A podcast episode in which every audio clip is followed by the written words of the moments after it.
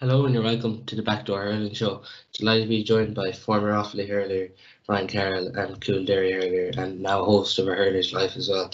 Um, but firstly, Brian, before we uh, get into your career and everything, uh, probably the most talked about topic uh, in hurling, and we just talked about it there before coming on air. Um, the yellow sliotar, like, what's your thoughts? A lot of people saying it's a bit heavier than the normal sliotar. Well, first of all, thanks for having me on, Paul. Um, delighted to, to, to be here and, and chatting away, which I love talking about hurling. So, um, the sliotar, yeah, look, seemingly there was issues with that that that the sliotar that was played with over in Boston that it was heavier and it caused problems with hurls and stuff like that. But I don't think that's necessarily the sliotar that's going to be used in championship. As far as I know, it's just an actual change in the color as opposed to a change in the actual um, components of the sliotar, you know, the base, the core of it, the leather, whatever, that side of things, and it won't be a change in the weight of it either. So it's literally just changing the color of the leather. Um, what my views on it? Probably that it's been rushed in a little bit, and that you know players first and foremost haven't been given an opportunity to actually trial it. You know, didn't play with it during the National Hurling League. Um, they've only been given a two week window um, head heads up to when it's actually going to be used. Um, and you know, I suppose like it, it's like everything, um, it can be just weird to adapt. I won't say it's hard to adapt, but it, it, you know, like you can understand why there's a little bit of um, pushback towards it, and um, you know, it, it is a fundamental change in how we do things in hurling. Like the the sliotar's been white um, for for as long as we know it. Bar maybe when they get a bit dirty and go a bit brown or whatever, or, or, or grey really sometimes in the colour. But you know, so we're used to it being white, and um, I can see why people are maybe a little bit pushback. So as I said, I just would have liked to seen a trial in the league um, instead of just being sprung on players um, for championship. Yeah, and um, intercounty coming back, obviously. Do you think it should be played, or do you think it should not be played? Um, I understand the, the reasons behind playing. I think the government have really got behind it. Um, you know, they've pumped a lot of money into it. You know, they're talking 10, 10 or 12 million seemingly pumped into the GAA to, you know, push onto the counties. So to make sure that county boards are in a financial position to be able to, um, you know, run the inter-county scene because obviously we know it costs a lot of money um, between the management and the um, backroom staff and obviously expenses for players and meals and all that sort of stuff. So it, it is a costly affair and, you know, there is no little or no income for county boards at the moment. So the government have backed that and um, I think that's why intercounty is seen as an elite sport at the moment, or it's classed as the elite sport, and it's going to go ahead, um, you know, at level three. Um, so I, I, you know, I, I understand the merits for that because the government are looking at it, you know, with lockdown or with level three or level four, whatever we move into, that you know life as we know it is not the same, and there's not the same outlet for for people to go to to watch matches. You know whether it's club or, or county or whatever. Um, but at least if the county is playing and the, those games are widely accessible on television or on on um, you know maybe uh, pay per view, you see that with the National Football League this weekend, paying five euro to watch all the matches. Um, I think they're utilising. I think it's something that um, probably is good for the GAA in the long run. The fact that all these games are actually now accessible and will be recorded, and um, you know, you pay your fiver and watch the games. I think a lot of people will be happy with that, and you'd like to see that um, being picked up going forward. And then from like a player's perspective, I think a lot of the players that are actually playing are they're probably you know they're a younger generation. I think that's that's quite proven now. Intercounty scene is quite young. You know, you're usually you're talking anything from 19 to you know maybe the, the mid twenties. Very few players now playing into their thirties, so they're younger. They've they've less commitments in terms of their job or their family lives, on the whole, obviously. And you know they're in that probably intercounty bubble where it's the be all and end all. And I was there myself one time, and you know, that's all that matters.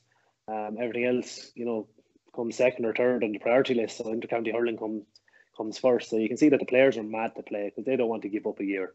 Um, no matter what they've been training like mad all year. You know, when lockdown came and maybe some people took a couple of weeks off, those intercounty players were training even harder. They're almost professional athletes, so they're they're mad to get out and play with the with the county. Um, so you, you can see why there is that appetite there for it. The general public wants it. The players want to play it. Um, once it's done in a safe and controlled manner, I think you know. I think it's you know I, I can see why it should go ahead. I think at this stage, regardless if we move back to level two or not, I think it probably would be best if we just leave it behind closed doors. Um, you know, you know, a couple of hundred people or even a thousand or two going to these games. Um, you know, I, I know it's some crowd, but I think it's much better if we just actually just view these on on TV or view them, you know, on the pay per view on, on the internet or whatever um, and allow the players to play behind the closed doors, maybe a safer environment for everyone. Because the last thing we want is to to see these rise in the numbers and maybe the whole country shut down again. And um, winter hurling, do you think any teams are at an advantage in the championship being played in the winter?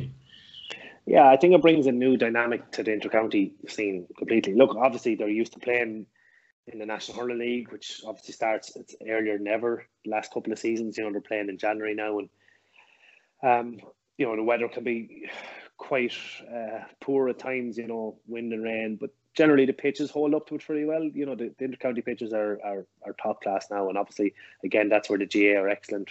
You know, they bring their full time staff from Croke Park down to the intercounty grounds, and you know, they lend their expertise and experience, and they help the, the county the county grounds um, to improve their, their their facilities. So the playing surfaces are much much better. Um, you know, and the flip of that, as the counties are used to playing in the league, and, and most most players are used to playing in winter hurling in in, in um with their clubs as well. But it does offer a different dynamic, and um, does it suit certain teams? It probably will. You know, the likes of strong physical teams. You know, you'd be thinking of Limerick there. You'd think of Kilkenny with their doggedness. Um, you were thinking that they'll be relishing this sort of battle. The likes of Wexford, they're playing uh, we won't say they're playing a sweeper, but they're playing a you know a, a seventh um, dynamic kind of defender slash a, a midfielder. Um, you know they love to tighten things up. So for the likes of teams maybe like Cork and and uh, maybe Tipperary, you love top of the ground hurling and Thurles in, in May and June where the ball is, is pinging around. Maybe that type of game won't won't be as suitable in, in this type of weather. Um, so yeah, some of the some of the bigger, more physical teams, as, as, as the teams I said, like maybe it'll suit them. Yeah, and do you think some teams, like you were mentioning Wexford, they, do you think these systems are going to be broken down during the winter now? Um, I think, in fairness to Wexford, I think they have it off to a T. Um, I, I think it's excellent. I think it's lazy if you call it a sweeper because it's so much more than that right now. Um, they've tinkered with it over the last number of years, and you know, Kevin Foley has brought a new dynamic to it altogether. You know, he's changed obviously with Sean Martin, and you know he's getting up the field at times, and they're always trying something different. Um, but then, the, the, yeah, the problem with Wexford is they were in a commanding position that Ireland semi final last year against against Tipperary. You know, they were fifteen against fourteen. They were a man up, and they were five points up, and they just seemed to lose their way. That the you know Kevin Foley actually stepped back into the pocket instead of staying doing what they were doing and their puck out strategy broke down, which I found interesting considering that they had someone behind the goals calling their puck outs. Yet when it mattered most, that's when it actually broke down. So there should like there should have been a little bit more um, control from that perspective. That's what they were obviously hoping for. Um, yeah, so like will Wexford system break down? I don't I don't necessarily think so. I think I think they have that down to a T. They're very, very good in the ball. They relish the fight. I think that's one thing that um, I think David brings to all teams, but I think this Wexford team in particular at the moment, they know that they're within touching distance of, of winning something major. You know, they won the Leinster final last year. They were in the puck of a ball of winning All Ireland semi final last year, and you know, Tip Tip robbed home in that final, and they would have relished playing Kilkenny in that All Ireland final. So um, Wexford know they're in a good place. I think um, they're they're a team that are I can't call them dark horses because they're they couldn't be considered as dark horses, but um, you know, people like to think that they won't be challenging. You know, they're looking at Tipperary, they're looking at Limerick, and maybe Kilkenny, but I think Wexford are in with a serious shout. So I don't think their system will break down.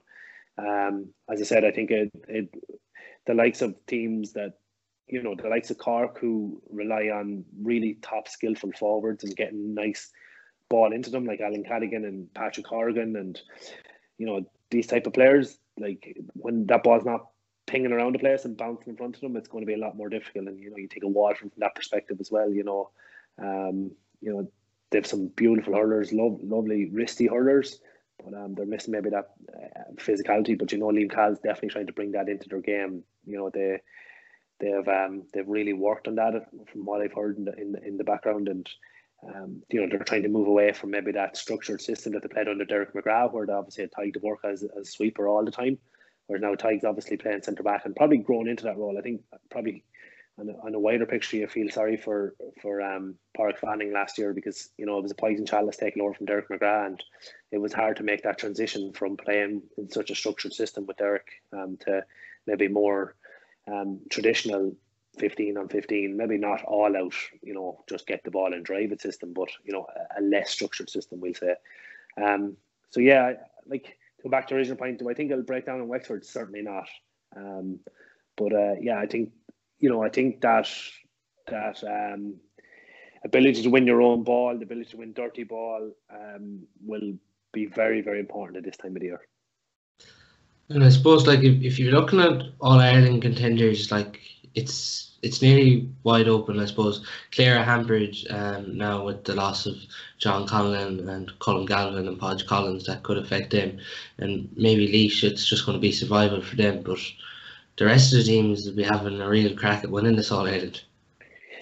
Yeah, look, like I think look, we, we, we probably think that every year. It, it's a it's a mad championship from that perspective. Like it's it's not the football, you know. It's it's it's straight knockout in football. Like there is a second chance for teams this year, so that that um that will it still favours the strong teams. You know what I mean? Like the ones with the strongest palons, they get that chance if they do lose in the first round to, to bounce back. But if you go through the fixtures like in Munster, you know, you're, you're dead right. Like you've missed, you, have listed out the players who are missing from Clare. Remember, Peter Duggan's over in Australia as well. So very hard to see Clare, even though they, they, did move very well in that league final. And remember, this um this quarter final in Munster is doubling up as a league final as well. So, um, you know, it, it, like Tony Kelly was back to his best, you know, and you know they've changed players around as well.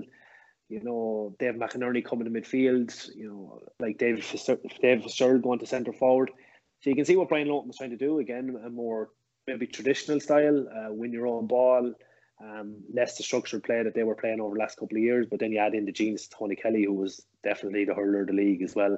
But still, it's a tall ask to see them beating um, Limerick in the first round.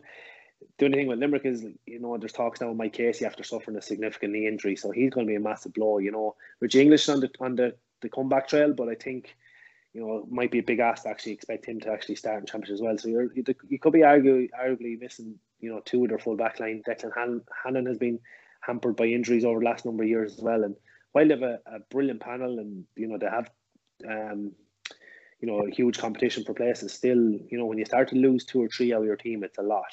And, you know, especially if you start to lose two out of your, your back six, you know, it, it's a it's a big change. So, you know that that brings its own challenges for Limerick. I, I still think they'll have enough for Clare, but you know in terms of winning All Ireland, and remember whoever wins that game plays Tipperary, so um, you know that that's a that's mad. But then the other side of it is Cork and Waterford obviously have a right shot at it. They both will really fancy that semi final and think that they've great chances of making that Munster final, which you know really prolongs them in the championship and gives them that chance of getting into the quarter final. So that's a huge opportunity for both those teams. Um, and and then in Leinster, you know, as you said, look with Laois, it's probably a little bit harder. Um, they had a great year last year, winning Joe McDonagh, beating Dublin, and you know they, they did very well against Tipperary um, without being patronising towards them. Um, you know they weren't going to win the game that day, but you know they did they did hurl well that day. But um, it's still a tall order to see to expect them to beat Dublin again.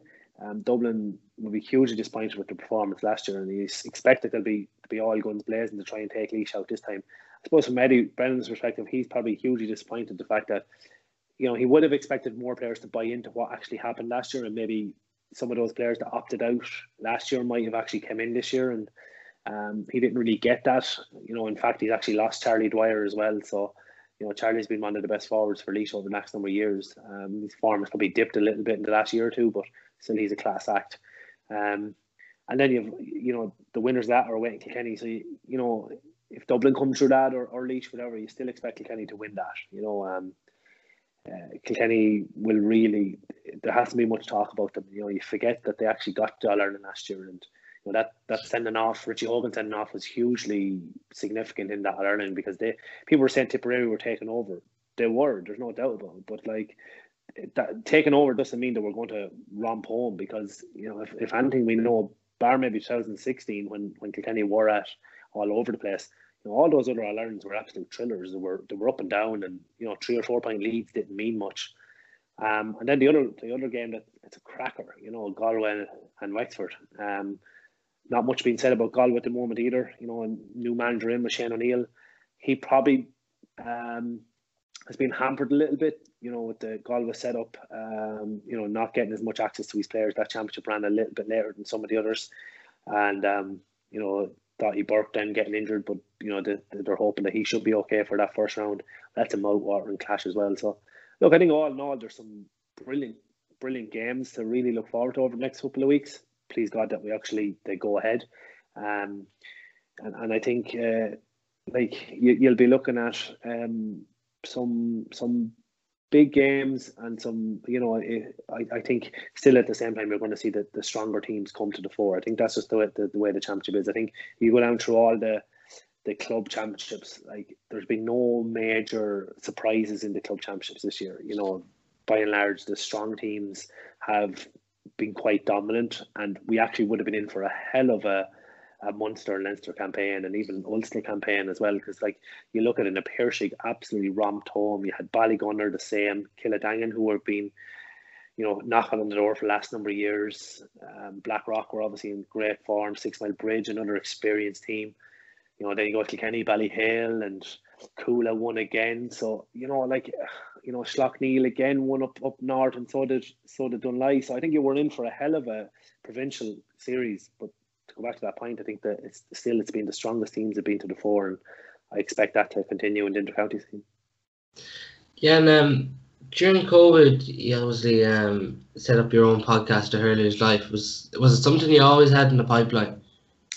It wasn't, not at all, actually. Um, I'm a Liverpool supporter, um, and I was listening to the Greatest Game with Jamie Carragher, and um, enjoyed a couple of his episodes, uh, particularly the Michael Owen one and, and the Steven Gerrard one, because he was, you know, there were players he played with, and I, I thought it was giving great insight. And just kind of listening to it and going, geez, I'd love, I'd love to hear that from, you know, a hurler's perspective. And just kind of thought about it for a while and left it kind of sit in the background. And then I was like, it's like, what's stopping me? Like, you know, so that's kind of where it stemmed out of. And um, probably because I'm a teacher by trade. I planned to do it during the summer, but then COVID hit and lockdown hit, and I said, "Hey, do you know what? Here goes. Let's let's record a few episodes and see how they get on. And if people listen to them, great. I'll continue. Um, and if if they don't, so what? Not ventured, not gained. And you know, I I did three or four episodes and rang a few people in for a few favors, and just got, I suppose, hit the perfect storm. Got lucky. Um, people were off. There was a hunger and appetite there for it, and um, people were getting sick of looking at all the old games and telly and doing all the review shows of that. So I think it was just just good timing and um, you know, as I said, the, the appetite is out there for it, and um, I'd like to to think I've hit on a good model that people enjoy. You know that kind of way. So um, you know, I look, I, I really enjoy it.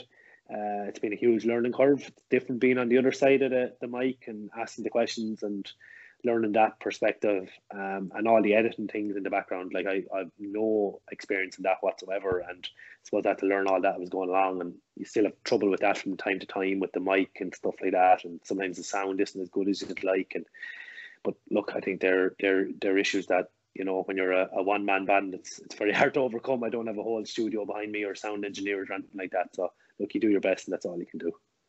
Exactly, and just something um, like going from playing to punditry. Did did you find that difficult at the start? Um, I actually didn't. I actually found it a great reprieve. Being honest, um, I just yeah maybe the, year I finished up, even though I, I knew I wasn't, I, I kind of knew myself I was finishing up, but I hadn't told anyone. I commentated on the, the county final in Offaly, so that gave me a, an opportunity to maybe cut my teeth at it.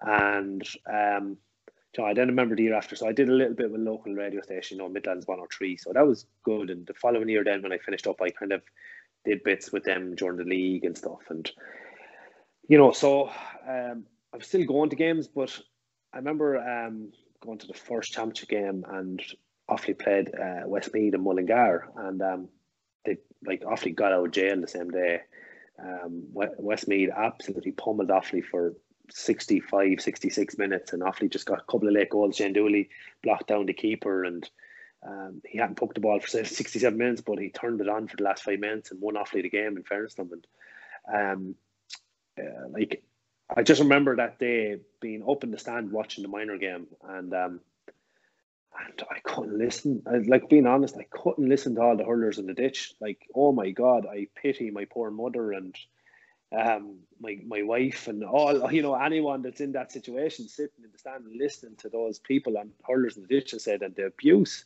like the abuse that people give their own and. I remember just going, I was never as glad to have to head up to the commentary box because I was like saying to myself, like, I couldn't actually sit and watch these games or I'd have to go up to Terrace Hall on my own or something like that because it's unbelievable. I suppose I knew it was happening up in the stands, and I now I know why my mother used to sit off on her own, like um, miles away from everyone, because uh, it's hard to be listening to that. So I remember going. It was actually lovely to head up to the commentary box and be able to watch the match, analyze it, give my thoughts on it, talk. You know, because I said I'm a teacher, I'm used to talking, and um, maybe just getting engrossed in the game from that perspective. That you're you know you're concentrating and trying to analyze it and pick things apart and talk coherently um, as well at the same time. So like there's a challenge in in commentating uh, and analysis of games, and you really have to be on your game. Um, you know, yeah, like it's like you're always going playing a game. Like you wouldn't be going out the night before. Like, like well, I personally couldn't. I couldn't go and drink a few pints the night before and try and analyze a game the next day. Like, um, I'm probably not an experienced enough drinker to be able to do that. But uh, yeah, like so, I, I think you have to be in the fuller health to do these games. And I think like some of the big games, if you do full commentary, um, you'd be absolutely wrecked after them. Like I remember doing the Leinster final last year, Kilkenny and Wexford, and like it was a cracker, and just being just zonked after because um, there's a huge amount going on. As I said, like you're you're trying to to watch the game and analyze it, you know, so and then be ready to talk coherently, as said, and then you're trying to do all the stats at the same time because usually the commentator is his own statistician to like there's a whole logistical thing to it. Like the commentator's in the middle, like he's he's statistician to one side, and I'm the analysis or co-commentator to the other side. So I have to do all my own stats. So uh, he's able to pull up things easily because he's someone doing it for him, and then I have to have all those stuff myself. So I'm trying to record. I'm down there with a pen trying to record all this stuff while trying to watch the game and you know trying to help out the, the commentator at the same time. And said so. There's a lot going on. Um, and as I said, you'd be absolutely wrecked at after a full game of, of doing co-commentary. But as I said, I, I love it. I, I love the buzz of it. I love being able to go to the games.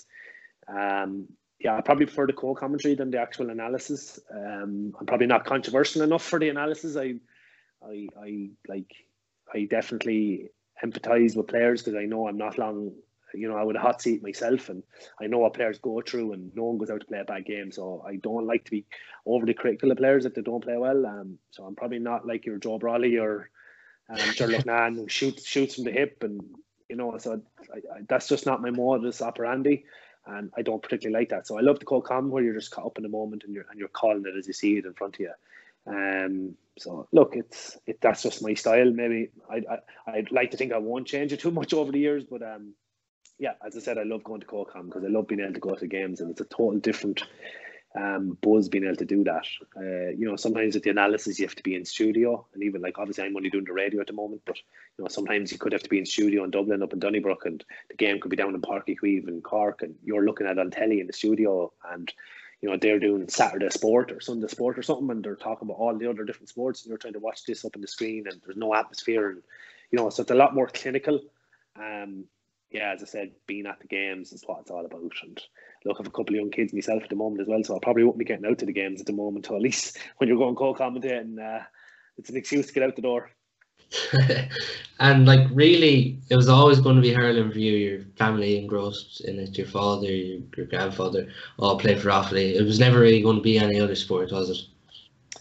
No, it wasn't. Let's be honest. No, like look, I, I played a good bit underage. I played um, soccer and played Gaelic football and um, not really else, being honest. Um, yeah, I played hurling, but like hurling took over as number one. It, it, was never anything but number one, but it really took over at like, you know, I didn't really play any other sports after 14. Um, you know, I just really concentrated on the hurling and, you know, loved it. And, you know, you, you like, um, you know, as I said, I'm a teacher, and you look at this thing and trying to instill it in in young players now the importance of working hard on your game on your own time. You know, that ten thousand hour rule is it's not a myth. Like, okay, it might be exactly ten thousand hours, but like you know, you're talking approximately two hours a day. You know, for like 10 years, like, you know, roughly to make it at the top of any sport or anything that you want to excel at, you know, whether it's music or, or sport or whatever. Um, and I, like, yeah, I think that's not far out, like, because you need to put that time in. And only the other day I was coaching, you know, first years in school, and you know, I just left them free play for a few minutes, get you know, against the wall or whatever. We've a nice ball wall there, and just watch them. You know, so many of them are just out and just hitting the ball, and they're just almost doing it aimlessly. They're, not actually trying to improve. You know, so I think that's important. I think that's one thing that was probably instilled in us in our club um, with some of our underage mentors, and um, you know the importance of you know if you are hurling against the wall that you're there to try and improve. Yes, obviously there has to be enjoyment in it, but you know that you're working on your left, you're working on your right, you're you're getting yourself out of your comfort zone. Um, you know, and for me, obviously that would have been accuracy as as much as you know trying to improve my striking. But um, you know, I, I remember I used to have like um, we were building a house at the time and there was a fireplace and just trying to hit the ball into the fireplace, like you know, 10, 20 times in a row off the left and the same off the right and just staying there all night till I got it. Like, you know, so it'd be going dark and you're still making sure that you got your 10 in a row or whatever it was. And, um, you know, or picking out a brick on the wall and just constantly trying to hit it off that brick, you know, left and right. So, like, just those small things that, you know, and I suppose you were visualizing, you know, what you were actually doing. Um, you know, so those hard yards um, have to put in yourself because we, I think, I think everyone aspires to play into county hurling but um, I don't think you know I don't think you can get there without actual hard work. And I think it's the same thing. I think if you want to win anything, whether it's club or county or whatever, colleges hurling, I think there's you, can't be hard yards. I, I just don't think it can be done without actually work, working hard. I can't can't stress that enough. Um, it doesn't just happen for players. You know, players that you, you might get to the top based on a, a bit of maybe raw talent or whatever, but to actually stay at the top and be at the top of your game and be able to perform consistently might not always work, obviously, but um, I think you just have to work hard. I think I think there's no substitute for it. And um, you went to St. Kieran's, obviously, um, but like the culture within um, that school, uh, does it do so much for you as a hurler? Oh, 100%. Yeah, 100%. Look, I, I, I was I wanted to go to Kieran's. The minute I heard DJ Carey went there, you know, obviously, obviously we after Pomp as well at the time. You know, Johnny Dooley was class. Brian Whelahan obviously was a class apart, but like DJ was the man. Like you know, he just you know he was like Messi. Obviously, he was just different gravy.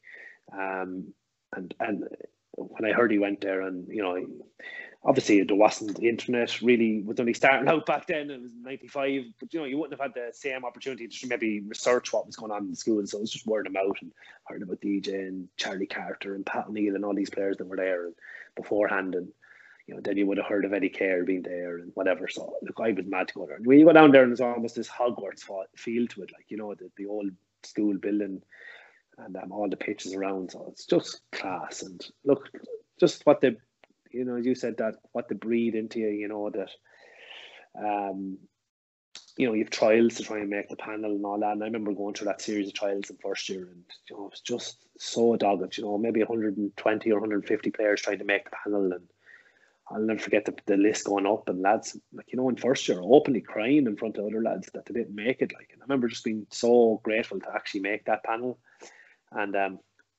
it was just something that struck me as well. Like, you know, as I said, this is 1995, like, and we went out, I remember going to the first train and rocking on with my hurling helmet and looking forward to playing a game or whatever, doing a few drills and playing a game. We didn't touch, we didn't touch a sliotar for the first couple of sessions.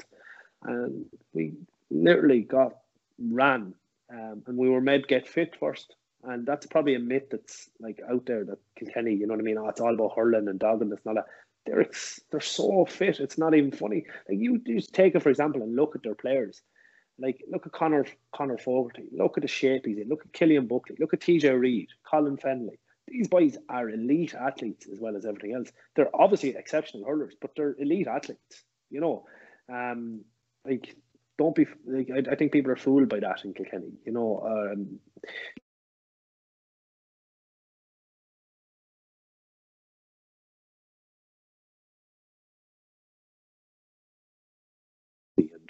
you know, obviously it was good hurling, but it was primarily exactly what you see from Kilkenny as well. Um, and I think that was, as I said, that was bred in you from the very, very first round session I did in Kieran. I'm sure they've probably changed up a little bit and probably not as agricultural now where we just ran. Um, but I remember watching the senior team train as well back then, and you know the nights were getting darker and seeing those lads run hard. You know, and you're talking, you know, they were 17, 18 years age, and I remember going back to that first session. If I was 12 years of age doing that, um, you know, and it was tough session, and I mean that now. And I'm like, I wouldn't have done anything close to running before like that. And uh, I remember going back to my own club then that following whatever spring, and um, just I remember I remember the the kind of other lads in my club, and you know, they've all these boys gone to play inter county. You're talking Joe Brady, Kevin Brady, Damien Murray, Barry Heaton, all these boys played off. They were just they were actually blown away by the physical shape, the change in my physical shape over first year. You know, because we we might have been meeting each other, but we wouldn't hurled together. Um, you know, maybe from the, the previous autumn to the to the following spring, and just the change in me physically. Um, I was never blessed with a athleticism. That's one thing, and whether it was intercounty or Kieran's or whoever the club, I was never blessed with athleticism. I had to work extremely hard at it. I hate running. If you asked me to run a 5k, I would rather go out and pick stones in the field now, being honest. Um, I hate it. I did one of them over the lockdown. All these people posting 5k, 5k times, I couldn't think of something worse. So I did one of them and I said never again. Um, and I, I didn't post my time because it was shocking and I couldn't wait to get home. But um, so running won't be something I'll be taking up going going forward. But uh, probably what what was bred into me, whether it was Coolderry or Kieran's, was sheer determination and kind of probably uh, a bit of ignorance. You know, rolling up your sleeves when it needs to be done. Um, mightn't be the best of things, but very hard to get to the end of. I suppose that's that's something. So I think that's something that um, definitely is instilled in you in Kieran's, and you can have all the talent in the world, um, that won't cut it you know you have to have that honesty of effort, and um, we've probably seen that down through the years, and um, I think that's what probably has carried through seamlessly into Kilkenny setups. You know, and that's probably what Brian Cody has done as well. You know, um, he's he's fostered that, and he came through the Kieran system as well, obviously, and I think we had that in Coolderry for a long time as well. Yeah, and you mentioned like Danes, you buy into the setup, obviously, but you think back then, like it was much easier, say, as players, to get that belief in the system, even from playing uh, my own self now. Like I think with underage teams, it's much harder to get young lads to actually go out on a pitch and believe that they can win. Yeah, well, obviously with Kieran's, it's it's um again, it's I'd say it, it's a perfect storm. You know, they have that history, the weight of history behind them, and all the players. You know, most young lads in Kenny want to go there. Um, so they're attracting a, a, higher caliber of player, but they so they just have to foster that and um, you know bring the players on board.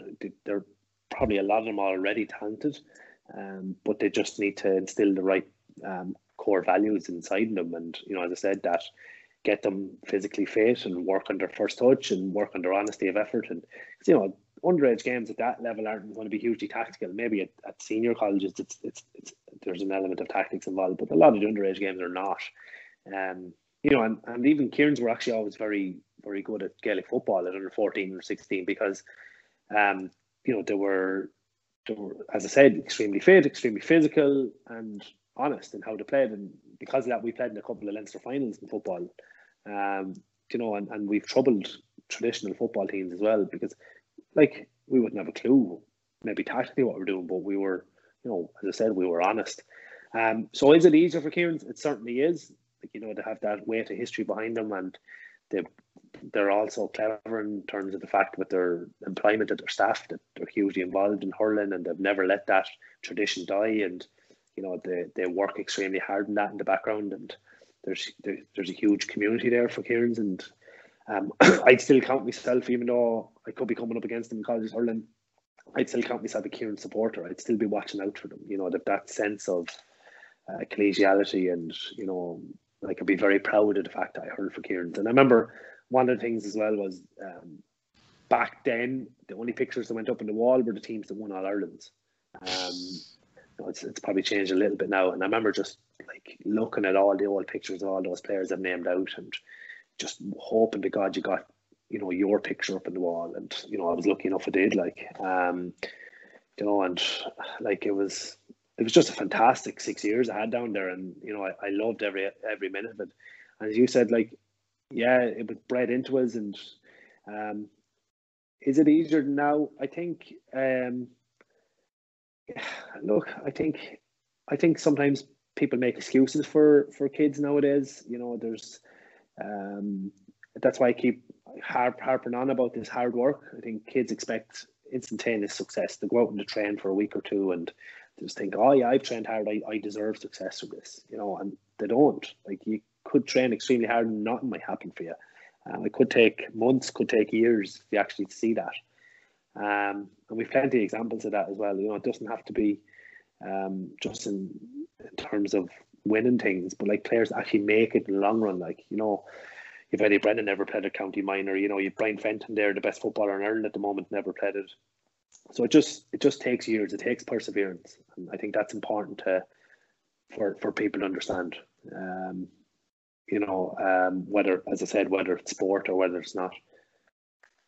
And um, moving on to your Offaly career, um, 2002 to 2016, um, how do you reflect on it?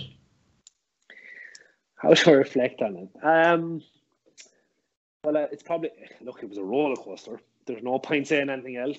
Um, can't say the highs were very high. But look, I obviously had good days. Uh, it was, I'd say, if I had a little bit of an Indian summer. Um, I got a new perspective towards my game. There was a few years there that I probably it became a labour of love. Uh, I wanted to play in the county hurling, but I wasn't really enjoying it um, because the, it seemed to be the harder I tried, nearly the, the worse I played, and the harder I was on myself. And that's probably you know one of my traits is that I um, you know, I blame myself a lot for performances of the team, and obviously, um, because of that, then it was a vicious circle. I ended up playing worse myself as well, and um, yeah, so there was a few years there I probably didn't enjoy it as much as I should have, and you know, I probably worked on that towards the latter stages of my career around 2012, maybe 2013. Um, I worked on that, and you know, went and did a bit of work personally with a sports psychologist and it wasn't necessarily that we did a lot of sports psychology it was probably just helped me to change my perspective and what I expected out of the game and I was probably putting too much pressure on myself as well in terms of um, from my father um, the legacy of that and what he had won and then with that realization that I wasn't going to win any of these things and um, so I probably as I said changed my mindset of what I wanted out of the game and looked for a little bit more enjoyment and look for the challenge um, of the fact that you're going to have to deep down accept that you're not going to win All Ireland's. Um, you're not going to win All Stars or Leinster finals, but but look for a different challenge in what you're doing and try to be the best and like realize that you're you're you're not too bad here now. Like you know you're you're able to hold your own when you're at, on your game and you know try and get up to that game and play at that level consistently. As I said, um, I was lucky enough, um, probably with that perseverance that I keep talking about, that uh, it came good for finish, and I ended up, as I said, with that India summer, and then ended up hurling well over the last couple of seasons, and you know, got nominated for an All Star again and stuff like that. So I left the game in a good place probably, and I left it maybe a year or two earlier than I should have. Um, but I did that for a couple of reasons. I left it because I didn't want to fall out in love with the game again. You know, I've seen so many, like we are talking legends of the game. You see Henry and see Tommy and you see Eoin Kelly. You know, just as I said, legends. We'll be telling please God, our, our grandchildren about like I was lucky enough to play with these guys and against these guys. Um, actually, yeah, I played with all three of them. I'm lucky enough to say that as well. But um, you know that like these are legends. But you know the last year or two, like you know there were subs and you know there were you could see it in their body language and their you know and I can you know empathize with that. Like you know they weren't enjoying it because they were subs anymore because they were such an integral part of the team and they were main men. It's very hard to accept that and be a sub you know, towards the end of your career. And I suppose I didn't want that element, you know. Um, so I kind of said I maybe not as high as what JJ did, but I get out of it when I was still enjoying the game. And um, the other thing was probably from a, a, family perspective as well. I just wanted to maybe kick back for a year or two before we ended up having children and that whole side of things. And I think that's important too, you know, because your wife has people kind of forget about that. You know, my wife was like I, I, I was going out with her for years before we got married, and she was with me through basically my whole intercounty career, and she sacrificed my intercounty career. I didn't sacrifice anything. I enjoyed what I was doing, as I said, more or less. Um, I had no problem giving up nights out. I never counted as giving them up. You know, I didn't ever even book tickets for anything because they just didn't come on my radar, and no problem not going to weddings because intercounty hurling was number one for me. So she sacrificed, I didn't, and so as I felt I, I deserved to give her back one summer, um, or we just went off to San Francisco and enjoyed uh, the West Coast and you know, went away for a month or six weeks, and I think that was important as well. I suppose. Um, would my decision have been different if I was playing with Kilkenny? Arguably, it could have been because you know he could have been in contention to win All Ireland. Um, what was the difference for me? The way I looked at it, I'd hurled 14 seasons. What was the difference hurling 14 or 15? Um, yeah, I don't regret it, even at this stage. Even though, as I said, I could have hurled in a year or two. I think my career started out, you know, I was lucky I got to play with um, some of the best game, best players Offaly ever had. You know, Brian Whelahan, Johnny Dooley, even though he was injured that year, but he played and he was really good to me as well. And Kevin Martin as well. And uh, Hubert Rigney was in there, Joe Errity. You know, some of these boys were legends. Um, you know, so I was very lucky from that perspective. And Offaly were, well, obviously we'd lost All Ireland 2000, but we'd won the Leinster minor and we'd won the Leinster under 21, and we had a decent nucleus of a team. Um, you know, and like we were probably unlucky. We should have won the Leinster final in 2004. I think if we had won that, I think might have changed our landscape over the next number of years. I still think Kilkenny were going to dominate. Don't get me wrong. Like Wexford just pipped them in that. Like it was an unbelievable way for to win that game. If you remember, uh, Michael Jacob blocking down um, Peter Barry in the end line and rifling it up into the roof of the net.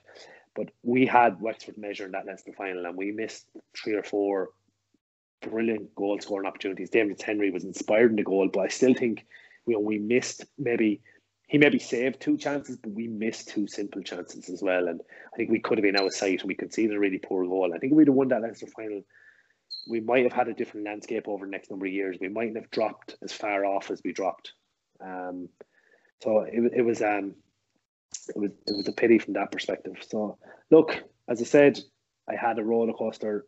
I really enjoyed some some great days. You know, the, probably the the highs for me would have been playing in that Leinster final, even though we lost it. But you know, the fact that we played there 40, 45,000, whatever it was at, and um, you know, and you know, we beat Limerick in a great game in 2008. They were after playing All Ireland 2007 down in down in Gaelic Park, and we beat Wexford 2012. But unfortunately, there were there were few and far between. Um, but yeah, look, I, I don't regret all all those inverted commas sacrifices I made over the years because uh, um, I don't regret never say going traveling for a year or anything like that. Um, you know, I, I I I tried to get as much out of it as I could. And I think in the long run, I keep saying this, and I know it might sound like a broken record, but I persevered at what I was doing, and eventually I got some enjoyment out of what I was doing. And like during your career, um, you mentioned obviously you weren't getting to all finals or winning Leinsters. Like, how would you have dealt with setbacks, and how would you have overcome them? Um, gosh, not very well at times. Obviously, I, like um, look as I said, I'm very hard on myself. I think that's the type of individual I am, and I blame myself. I'm like some people have they've an issue with the one look in the mirror. My problem is I, I too quickly to blame myself, and um, I remember interviewing Mark Foley for my podcast, and he I, I, I really could relate to what he was saying because he was saying that you know I expected to be man of the match every time I went out and played, and like if I'm not man of the match, I'm actually disappointed, and I would I mean that way even up to this year, like and you know sometimes you're fooling yourself, but that's that was my I'm not gonna lie, that was my approach to it. So if I didn't get man of the match, I'd be disappointed. Um, and if I didn't get man of the match and we lost, then I felt as if I'd really let us down, you know, and I'd really let the county down, and I would take a lot of that like loss on my on my own shoulders, and um, I'd be quite hard on myself, um, you know. So that was probably one of the things I had to deal with most over the years. Um, yeah, and you would get frustrated with the losses and stuff, and you know, we're constantly chopping and changing with managers and stuff like that. And um, it was frustrating. I don't think we got the best out of ourselves. And yeah, it can be very, very frustrating. But I suppose, um, look, you just find different ways of coping. I don't think there's any right way of doing it. You know, everything, every, I suppose as you get a little bit older, I said, you mature a little bit, and that's exactly what I did. And I think that that like chats I had with that sports psychologist definitely helped. As I said, it wasn't necessarily the sports psychology thing of it. It was more or less changing my mindset. And um, I said I, I know it might sound very very defeatist that you were accepting that you weren't going to win All Ireland, but at the same time I think I was probably becoming more of a realist. Um, an acceptance of the actual situation. Um, and um, as I said, accepting that, that was, I think that was first and foremost, and then you know trying to to move forward and get the most out of what you could out of the game. And is it a massive surprise um, for you of where Offaly are now in the Christy Ring? Like, obviously, haven't been in a Leinster final since you played that Leinster final in 2004. But is it a big surprise to you, or is it where you think Offaly have took their foot off the gas at underage level and it's transferred to senior setup? Yeah, I think I think you've hit the nail on the head. I think for those of Offaly that weren't trying to maybe have the ostrich effect of burying your head in the sand, I think this has been coming. Did I think we dropped across Christy Ring? No, I think we. I think Joe McDonagh is our level. Um, I would like to think we'll get back out of it this year, but that won't be easy either. Um, um, but no, like I think as you said, the underage um, setup over the last maybe 20 years or maybe probably longer, probably going back to the 80s since we had a really, really decent setup at underage. Um, you know, uh, like it has to be good enough. And Westmeath and Laois and Carlow and Kildare, they've beaten Offaly at minor, and so they don't fear playing Offaly. You know, so that that fear factor that Offaly once had is, is completely gone with all those teams. Um, you know, and they see them as the teams to beat. Um, and that's something that the current Offaly team are going to have to overcome in the in the upcoming Christy Ring as well. Um, and that's that's different, you know. Like Kildare have nothing to lose in playing Offaly, whereas Offaly have everything to lose. Um, so yeah, look, I think I think we, I think we're a good bit off the top tiers, uh, Leinster, Munster, whatever you call it, the top ten. Um, Joe McDonagh is our level, but uh, you you know still at the same time, I think Offaly were, you know had an absolute nightmare of a, a year last year and still, um, you know, still they drew with Laois or sorry, they lost Laois by a point, you know, or, or, or a couple of points were finished. The same with Antrim, the same with Kerry. They were really, really unlucky in those games and could have won, arguably could have won all three. Um, I think the West the Westmeath game was a just a, a, bad day from start to finish. So I don't think that um, you know, look, I don't think I don't think the Christy Rings are level, but at the same time, when you don't win a game in, in Joe McDonagh, you lose all four games, you clearly deserve to be relegated. And, um, you know, as I said, time will tell. I think they're certainly good enough to get up out of Christy Ring, but they still have to go and do it. And I think that brings its own challenges. I think one of the issues, and look, I got involved last year um, when they when they got relegated, when Kevin Martin was got rid of. I think one of the big issues Offaly have is the fact that um, we have a we have some some good players, some really good players. Um, but I, if I was to be anywhere critical, I think would be the fact that there isn't really a team bond there, and when they come under pressure, um, you know, and come against teams that are probably better um, united and play as a team, that that's where Offaly tend to crack a little bit.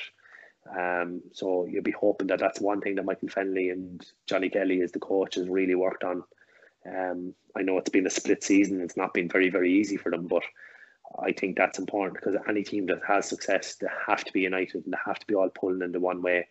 I think the other thing with Offaly over the last number of years as well is that, um, like I think, like I think in in Kevin Martin's time it was up like around 45, 46 players that actually played under his tenure. Um, like so you're talking probably close to 50 players have been tried for Offaly over the last number of years. That's huge. You don't see that happening in Cork. You don't see that happening in Tipperary or Kilkenny. Um, to actually get game time. So I think we need to find a settled 15, um, particularly a backline. We really need to grow a backline in midfield. We we need to let certain players grow into positions, whether that's Ben Conneely or Killian Kiely, Oisin Kelly. They're probably our three, probably marquee hurlers at the moment. Those three need to be given a position and let just grow there and settle there because you've seen Killian Kiely play midfield one day, corner forward the next day, wing back the next day. Oisin Kelly's playing all six forward positions. Ben Conneely's playing full back, centre back, wing back, wherever. And I just like to see them be be settled into position. So for Ben Conneely, if it's full back, just leave him there, you know, and let him be the best full back he can possibly be. Same with Killian Kiely if it's midfield or Oisin Kelly, wherever. I like to see a little bit more stability in the team. Um, you know, and I said build the back line Um, I think it's a great opportunity for Michael Fennelly to do that and you know build a backline this year that should be good enough to really challenge the Joe McDonagh next year. So um, yeah, as I said, I think I think we're good enough to do it, but they still have to go and do it. Yeah, and just uh, touching back to your career briefly again, um, who would you say was the best manager you played under? Um, I think without doubt it would have to be Ken Hogan. Um, now we're very lucky in Coolderry. We had a couple of great managers. You know, we had, um, you know, we had Johnny Kelly, uh, won the county final was 2015. Like Joachim Kelly, uh, Joachim won it in 2018, and he's a great character, and he he brings huge enthusiasm to it, and probably a little bit old school at this stage, but it really suited us at the time, and um, you know, we had a really enjoyable year under him but I still think Ken Hogan is the best I've ever ever played under. Um, you know, he obviously got us to win that Leinster final days I never thought we'd see. You know, we went back to back in 10 11 and he was a brilliant man manager and really got the best out of all the players and got everyone on board. And I just thought, um, yeah, he just he, he just he had it and his trainings were really, really good as well. He's like you never felt like you did the same session. Um, he was always mixing things up and you know, as I said, found different ways of motivating players, and you know, he knew when to push and knew when to put an arm around a lad, and he took players on that needs to be taken on when it needs to be. It doesn't matter, didn't matter who you were, whether it was me or Joe Brady or whoever. Uh, you know, he call you out if you need to be called out, and um, he he really got us in Coolderry. But look, he he's he's an excellent manager. He's done it wherever he's gone. You know, he people forget that he was playing playing with Tipperary in 1991, won the Ireland and you know, at the same time was managing Birr, took over midway through the season and Birr won them the county final, got them to All Ireland, they lost to Kiltormer. He did that with Birr in 91 and he, you know, won county titles with us and went to Borris-in-Ossory in, um, in Laois and won them their first ever title, Borris-in-Ossory Kilcotton, I'll, I'll actually add. Um, and, uh, you know, and then obviously he's gone to St. Rynagh's now in, in, in Offaly and he's won them a county title. He was Andrew Tipperary. Um, probably got rid of him, you know, after one season, probably a little bit harsh on him, but then won under 21 All Ireland with them in, in 2010 as well. So, look, I, I think he's he's an excellent manager, and I'd have, I'd have huge respect for everything he did for us out here in Coolderry. Um, yeah, top, top man. Can't, can't say that enough. Um, yeah, he's just class. And the most skillful hurley came up against? Um, most skillful straight away what comes to mind there's probably as two. Look i came up against dj and he was unbelievable obviously. Um but like i suppose he wasn't really my generation. So if i probably give you're going to push me now. It's down to two. It's down it's down to two others now there's another one I have to come to mind. Look Joe Canning obviously. Just what he can do. Just unbelievable. Free sidelines left side right side just just phenomenal. And the other one that comes to mind, and probably when you're talking about all out skill, it's Patrick Horgan. Um, he's just gifted. It's just the the hurl is an extension to his arm, and he actually used a really heavy hurl. Actually, if, if people probably don't realize that, like it's a massive bas, obviously. Um, like they're lovely sticks, but like you know, it's actually really really heavy. Um, but uh, you know, so it's amazing what he's able to do with the with the ball, considering he's hurl is so heavy. Um, but oh, it doesn't matter what is expected of him. Yeah, so overall, I'll, I'll give it to Patrick Horgan. And then just one, probably the the hardest working uh, player you played with or came up against. Not the most gifted, but just always yeah. Um, yeah, so against I probably and these are probably um, what you often hear a lot of people say uh, would be you'd say Bonner Maher or maybe Taggy Fogarty, maybe Bonner, but people say he's obviously a better hurler than people give him credit for. Um, but Bonner was a, a machine, obviously. Um, so he'd be he'd be definitely up there in terms of who play against. Now, yeah. So I've yeah, Ger Oakley is the man I'm thinking of for who I hurled with. Ger will be the first to admit he was limited in his hurling, but you will not meet a more honest guy than Ger Oakley. Um, and and again, he's he's someone that maybe people you know have been harsh on in Offaly over the years. Like you know, like Ger was there. He was a sub in '98 and was playing midfield in 2000 uh, in the All Ireland. And I only watched back to 90 or the 2000 All Ireland semi final against Cork the other day, and probably was one of his best games he ever played that day. But he felt he he played. I think he started every line in the field for Offaly, you know, as well. You know, he was a brilliant full back. Uh, he was full back when we got that Leinster final 2004. He played centre back, wing back, midfield. He played in the forward line. Um, so, you know, as I said, limited in what he was doing, but by God, did he maximise everything. He's a bear in the gym. I've never seen anyone. Um, he he loves he loves lifting weights like um like it's his thing. Like he's a he's an extension onto his house with a gym in it. Like he just loves lifting weights. But um, but that's just you know that's what he's into. But you know when it came to running or just physical fitness, you just couldn't get to the end of him, and he was just a powerhouse. Um, and any manager that had him loved him you know, because you you couldn't ask for much more um, than what Ger Oakley give you. Um, and he was willing to do whatever it took. So, yeah, he, as I said, I think people were harsh on him saying he was very limited. How did he hurl for Offaly for years? You get in there and you train with Ger Oakley or try and mark Ger Oakley. I'm telling you one thing you knew about. You ask any of them Kilkenny hurlers or any hurlers out there what it was like trying to mark him. Um, by Jesus, you knew you were marking him. And that was the same in training or whether it was in, in um, uh, you know, competitive games. So I have to give him the nod definitely. Um, just something now before we move on to Kildare. The interprovincial hurling championships they were got rid of. Yeah. Would you like to see them being brought back? Oh, 100%. They were definitely the most enjoyable um, teams I was on.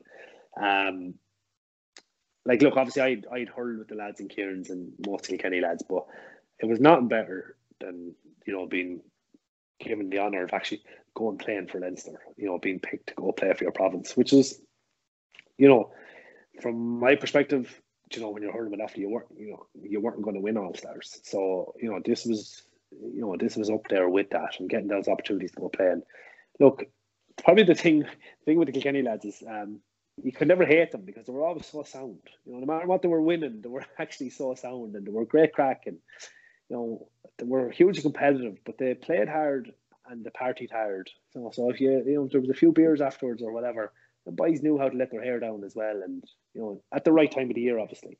Um, so they were great crack, and they were very. There was no airs of grace about them, and they were very humble.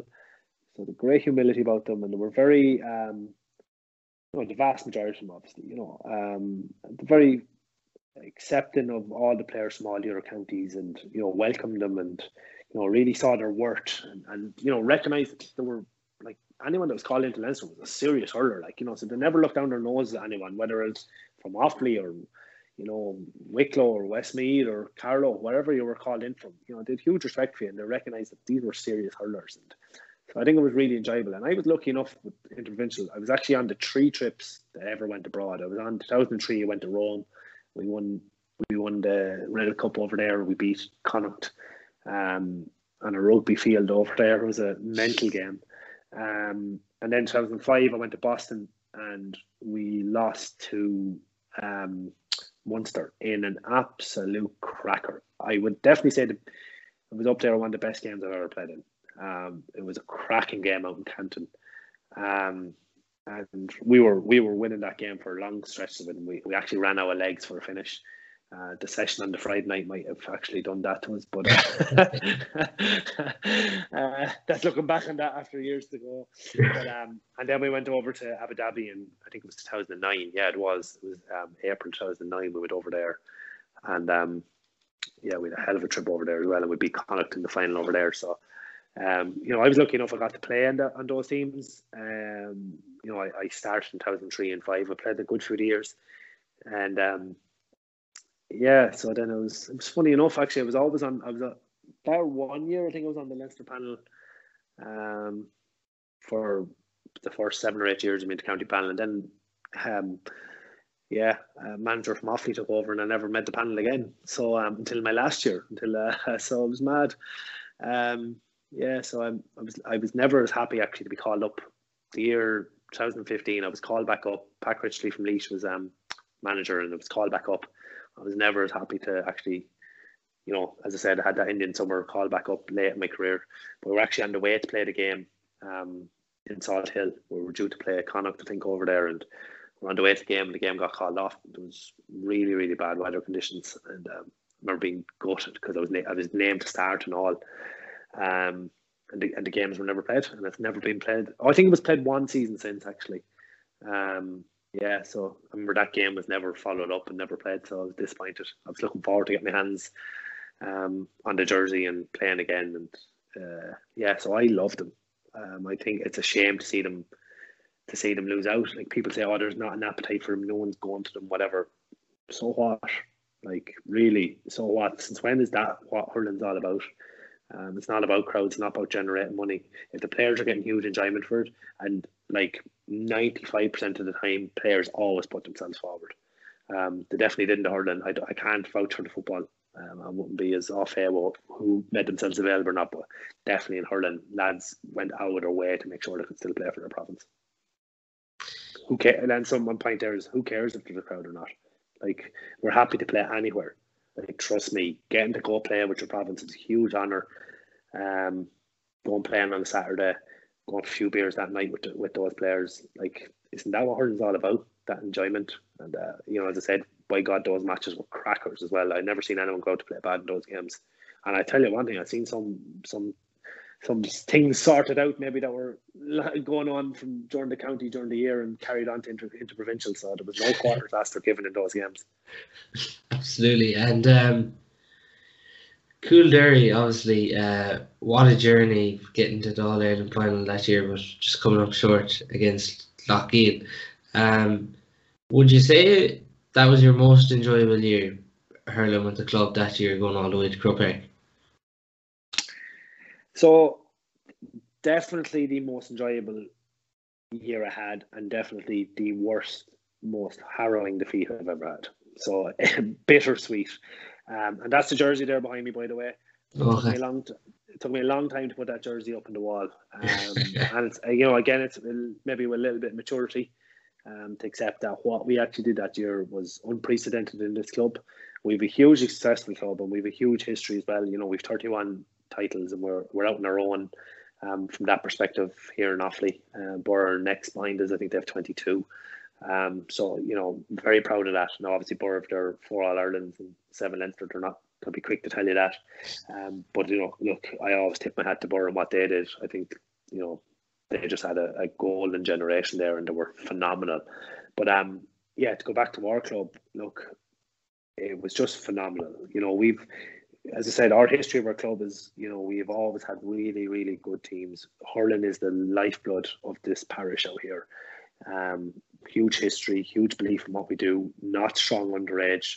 Bar, um, we've only won a couple of championships at any age group underage. Bar my group, there just happened to be a group of lads come together, and you know we won minor, we won three minors, three twenty ones, we won you know the at Division Two and stuff like that, and played in community games. So we just were lucky with a group of lads that I had, and um, you know we won the county final in two thousand and four uh, beat Birr. They were going six in a row. They were going for the, the record. No one had ever won six in a row before Offaly, and we beat them in a cracker. And but we ended up playing each other in 2005, and they hammered us. They got the revenge. But then we played them in the league final. You know, about two months later after they had lost um, Leinster final, and then we beat them in the league final. So there was little not between us, and played each other in 2006, and we drew the first county final and went to replay. They beat, we should have won the replay, and they beat us by a point. And so there were little not between us, but you know, to tell you how good Birr were, like you know, they'd won five in a row. They'd won four All Irelands within like I think it was six years or something like that. And then we beat them, and then they went on to win four in a row again. You know what I mean? So like they won nine out of ten championships. They were just phenomenal. Um, so then we eventually got back there in 2010 you know, so Ken Hogan took over us. We won in 10. And, um, you know, we beat Tullamore in 10. And Tullamore, like, had won in 2009. So Tullamore was the crest of a wave. And Shane Dooley was probably at the, at, um, the peak of his powers at that time. And a really, really good team. But Tullamore won at the Hardway in 2009. Like, they beat, they beat Birr, St. Rynagh's, and Kilcormac I think it was the quarter final, semi final, and final. Um, you know, so you know they got back to the final in 2010, and but people felt that we won a soft final in 2010, and um, even though Tullamore were beating everyone in front of them at the time, you know, so I thought I was a little bit disingenuous towards Tullamore and even towards us. But in 2011, then we we were obviously hugely determined, and it's say Ken Hogan was over us, and we were we were we were determined from early out that year, and uh, we won it the hard way. You know, we beat Clareen uh, in quarter final, Kilcormac uh, we we beat them comprehensively in the semi final, and then we beat Birr in a in a really good game in the final. We dominated the, the first half. They came back at us strong in the second half, and they had chances to draw it up. They missed it, and then we got down the field and we scored a goal to win by four points. But um, really tight finish. But we probably should have seen that out that game a little bit more comfortable. But um, yeah, so that was you know that was a savage win, and um, you know then we just we'd lost the pre so just to give a little bit more context, we'd lost the previous year after winning the county final 2010. We we'd lost to Raharney in the in the Leinster quarter final, I think it was, and um, we weren't disrespectful to Raharney and far from it. Um, but were we focused enough? Probably not. Um, you know, we didn't. We we knew we were in for a battle with Raharney, but we weren't focused enough. I definitely say that we didn't train hard enough leading into that Raharney game. Um, you know, so as I said, 2011, we were we were very determined going into Leinster. We trained like like animals after the Leinster after the county final. Um, you know, just only a small thing, but like we went back on the Tuesday, on the Wednesday night after the county final, whereas the previous year we know we'd left it till the Friday. You know, so we went back on the Wednesday night and we trained hard and we were, we knew we were playing the Dublin champions. You know, maybe only knew a week or two out that was Ballyboden, but like we were gunning for them. And um, you know, so we beat Ballyboden in a cracker up in Parnell Park, and they had like they'd won, I think they'd won five county titles in a row, and they really fancied their chances of winning Leinster. You know, they'd been very unlucky in their Leinster campaigns, and um, maybe maybe they didn't expect what the performance that we gave. Um, but yeah, we we yeah we put in a hell of a performance up that day in, in Ballyboden, and then the Leinster final we went into play Oulart, the Ballagh, and obviously they were they were after losing the two previous Leinster finals as well, so they felt you know they were they were hugely determined, but we just gave a performance for the ages in that Leinster final. You know, we just dominated from start to finish, and I've I like it's without doubt the best day I've ever had in Hurlfield. And I've had some good days. I have to say that I've been very lucky. As I said, I've won a lot. Um, you know, five senior titles and won a Fitzgibbon with Joel, which was a great day, and all that sort of stuff. But that Leinster final day was just it was just it was beyond our wildest dreams. You know, this those couple of weeks beating Ballyboden, beat, win that county final, beating Ballyboden, getting into the final. It was all a whirlwind and just a, the outpour of emotion after that that game on the field and you know, oh, it was just amazing just to win that. Just you never like you always wanted to win these things, but suppose you never thought it might happen. And uh, it was just, I, I just know, I just love to bottle that feeling after the game.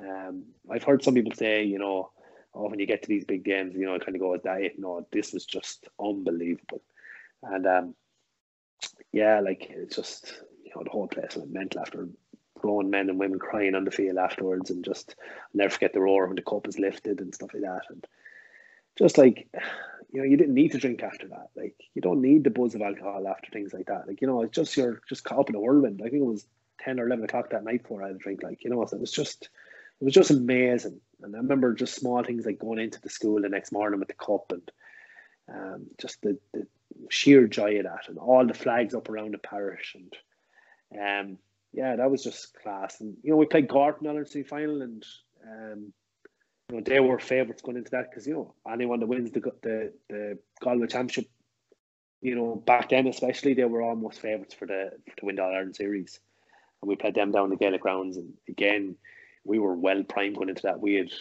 from from Christmas, you know, from Stevens' day on, we had trained like animals as well. We played some serious practice matches. We played Tipperary seniors and good few of starting fifteen out, and we I think we lost by a point to them, and you know we drew at UCC, uh, a really strong team at the time. We um, you know, we put in some serious performances in practice matches, so we were well good for that Gar team, and you know we we um you know, we definitely deserve to win that day. But the final, I probably have regrets because, you know, Loughgiel, who are a serious team. Like any team that wins in Ireland is a serious team. Um, you know, they'd beaten the Piarsaigh after extra time in the, the other All Ireland semi final. And um, you know, sure, we all know how good the Piarsaigh were. You know, I mean, they might have been young and starting out at the time, but like, you know, still they're a serious team. Loughgiel were a very formidable team. A um, lot of huge, lot of experience. You know, you think of Johnny Campbell there. I was marking him in Ireland, Didi Quinn in goal, and Eddie McCloskey, and obviously Liam Watson was the man. Like, you know, he was phenomenal in both semi final and final that day. Um, we were we were under no illusions what we were going as as a group of players. We were under no illusions what we were going to in that final. But I just felt we just once I took our eye off the ball, I just felt we we let the occasion take control over a couple of small, I'll say silly things for a finish. Like we used to always play like 15 aside games, you know, a week out from the from the championship, there'd be hell for leather. There'd be absolute like you know no quarters asked or given. Um, but I remember the the week previous we went up to Croke Park and we went up and we got a run around the stadium and uh, we got, actually got out in the field for a few minutes, but it was like we only got 15 minutes and it was all helter skelter and you know we played for maybe five minutes of a match, but like there could have been like could have 34 in the panel or 36 in the panel and everyone was playing and it was just so instead of playing that hour long game where we just had no quarters after given we just had this kind of bit of a rubbish session in Croke Park you know that kind of way and yeah. then we had another session where the media were there and instead of it being a really tough Wednesday night training session hard yards put in it was a media session so I just felt we we, we kind of got caught up in that and then there was another media night in the club and um, no, like I just think the whole club kind of probably didn't have the experience of what we're doing. We probably should have declined it. Said no, you're okay. Thanks very much. There was not an untoward said or anything, but I know that I know afterwards that Loughgiel used that as motivation. You know, and the questions were asked. Remember, like the questions, you know, it could have been a 20 minute interview and they'd only give a snippet of it. And you know, so the snippets never mentioned Loughgiel. You know, it's only I mentioned Coolderry, so Loughgiel used that as their motivation to say, well, Coolderry don't even read us here, they won't even mention us. Whereas it was a snippet of the interviews, um, they were right to use that as motivation, you know. So um, there'd be little small regrets where we probably just as a club didn't handle the hype of the All Ireland well enough. Um, yeah, and instead on that day, just everything that could went right for Loughgiel went right. You know, Liam Watson obviously was amazing and you know, got man the match, got three seven. But I just remember their luck was in. You know, they just the first goal, the ball just just scraped underneath. You know, three lads tackling the corner forward, and the ball just scrapes somehow into the back of the net. And Liam Watson gets another goal where you know Eddie McCloskey's taking a shot. He's half hooked. The ball's going wide, and Liam Watson pulls it down with his hurling. We've all done that, but the ball might run away from you, you know, two or three yards, and maybe the chance is gone. But it just fell at his feet, and in the one movement, it actually reminded me of Olcan McFetridge's goal for Antrim against Offaly in 1989, where just fell at his feet, and in the one kind of movement, he just lashed it up into the back of the net. And I remember just going, Jesus, everything's going right for them. You know, I think, like, I think for finish, I think we both had scored 17 times. I think theirs was 4 13 and we'd scored 17, but they got the goals. You know, we missed goal opportunities. You know, we hit the side net and after 30 seconds. We had another one on one chance in the first half, and only Ryan Corner dropped it. He he he thought the whistle had gone because everyone stopped. Like you know, their defense stopped, and you know it was actually play on. I don't know what happened. Someone in the crowd or something must have blown a whistle or a fog foghorn or something because it was it was a real weird moment. And then Kevin Connolly the huge chance just after half time. Because at half time, like we just said, look, we have to throw the kitchen sink at this. And we believed going out in that second half we were gonna you know, t- come back. And we did, like we really did rattle them in that second half. And that goal chance we missed, and that's not blaming him or anything, but that goal chance we, we that sucked the life out of us, and it gave them energy, and they just needed to tackle on a point or two to just keep his arm's length after that. You know, so we took a lot of criticism back here in Offaly. Um, you know, we're the club that everyone loves to hate because obviously we've been the most successful over the years. Um, you know, I'm talking generations. You know, Birr's success is probably the 90s and 90s but ours has been a generational thing. Um, and we took a lot of lot of um, you know criticism here in Offaly over that. I know a lot of it's just pub talk or hurling talk, but um, you know, some of it makes its way into social media as well, and um, that hurt because, as I said, I don't think we hurled bad in that game. I don't think we were like we didn't go out and you know, didn't perform. You know, I just think we were. It was just one of those days where, as I said, everything that went wrong could have went wrong, and I just remember being just utterly broken after losing that Ireland. It took me months, and I'm talking months to get over that. I couldn't talk about it. Uh, and again, with maturity now, I think I don't think we handled that one well as a club either. Like we should have just said, you know, we're obviously one of the best teams in the country. Uh, what do we need to be the best? You know, that's that should have been our approach to losing that Ireland. Whereas I think our our our feeling as a club and as a group of players was, oh, there's our chance gone.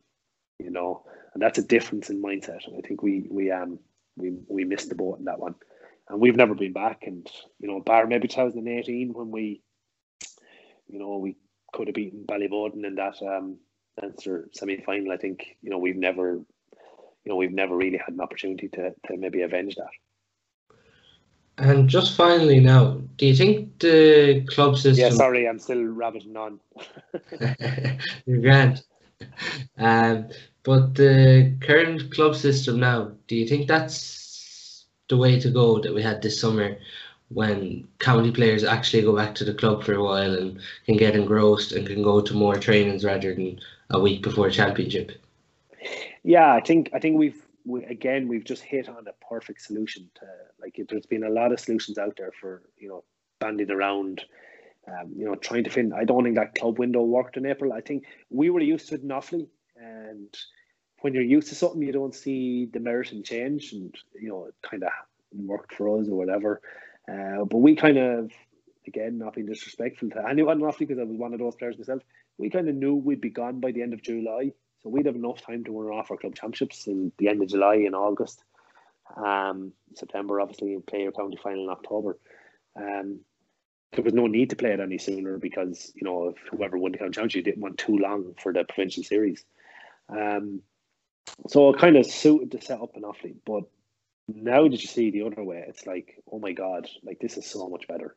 Like, like the, just the club scene is too prolonged. It's too drawn out. You're going back training in January for maybe play one, hopefully two games in April. Park the bus for a while. How do you even manage that time? Really, really difficult for club players. Um, and then try and pick it up again in July. And as I said, we're lucky we knew we were going to be playing July, but for counties that maybe like Tipperary or Kilkenny where um, you know, it might be September and they're rushing things through. Um, it's a horrible system. Um, so yeah, I think the split season is the only way to go. Um, player into county first. I think we've now shown that playing club first won't work.